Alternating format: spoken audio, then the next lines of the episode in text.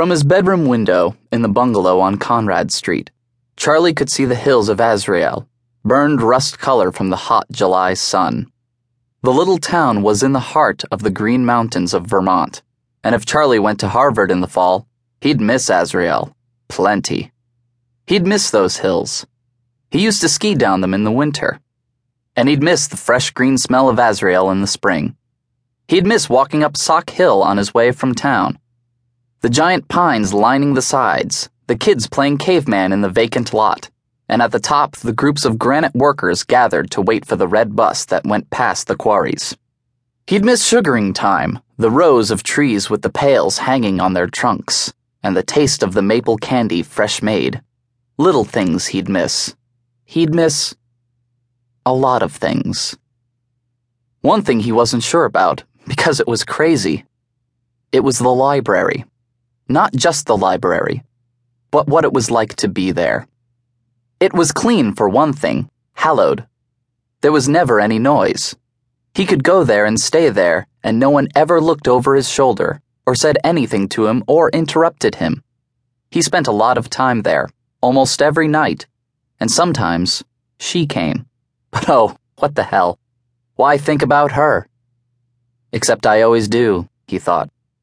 Oh wow, cripes. This is the silliest goddamn summer I ever spent.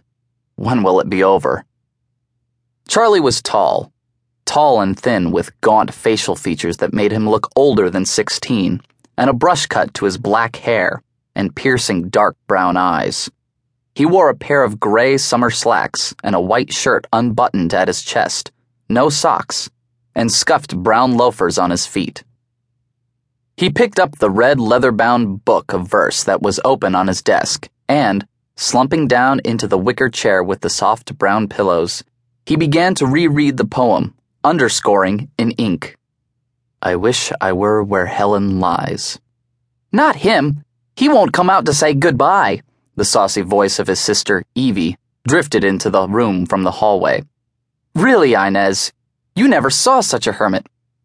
I think he's sexy, Inez said. Evie raised her voice. Hear that, Charlie? Nez thinks you're sexy. He began the line again. I wish I were where Helen lies. Sexy, Charlie. Here? I guess he doesn't think I am, Inez said. Sexy, Charlie. Evie's voice droned farther away as she walked with Inez to the front doorway. Charlie was staring at the print without knowing what the words said.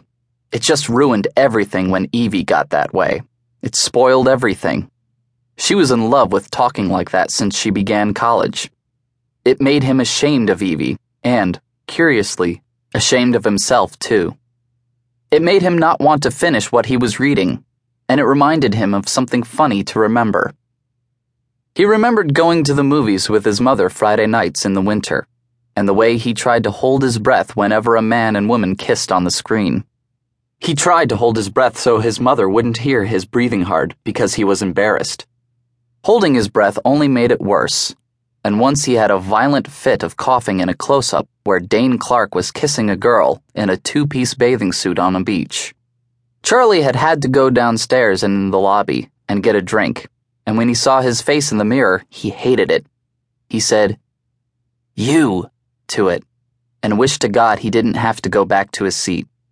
When he did return, his mother smiled and whispered, Okay? And he had wanted to slap her. Now explain that one. Ah, why try to understand everything? Evie wasn't going to win this time.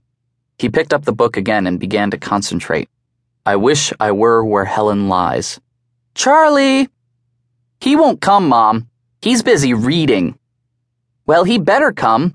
Can't wait dinner for him.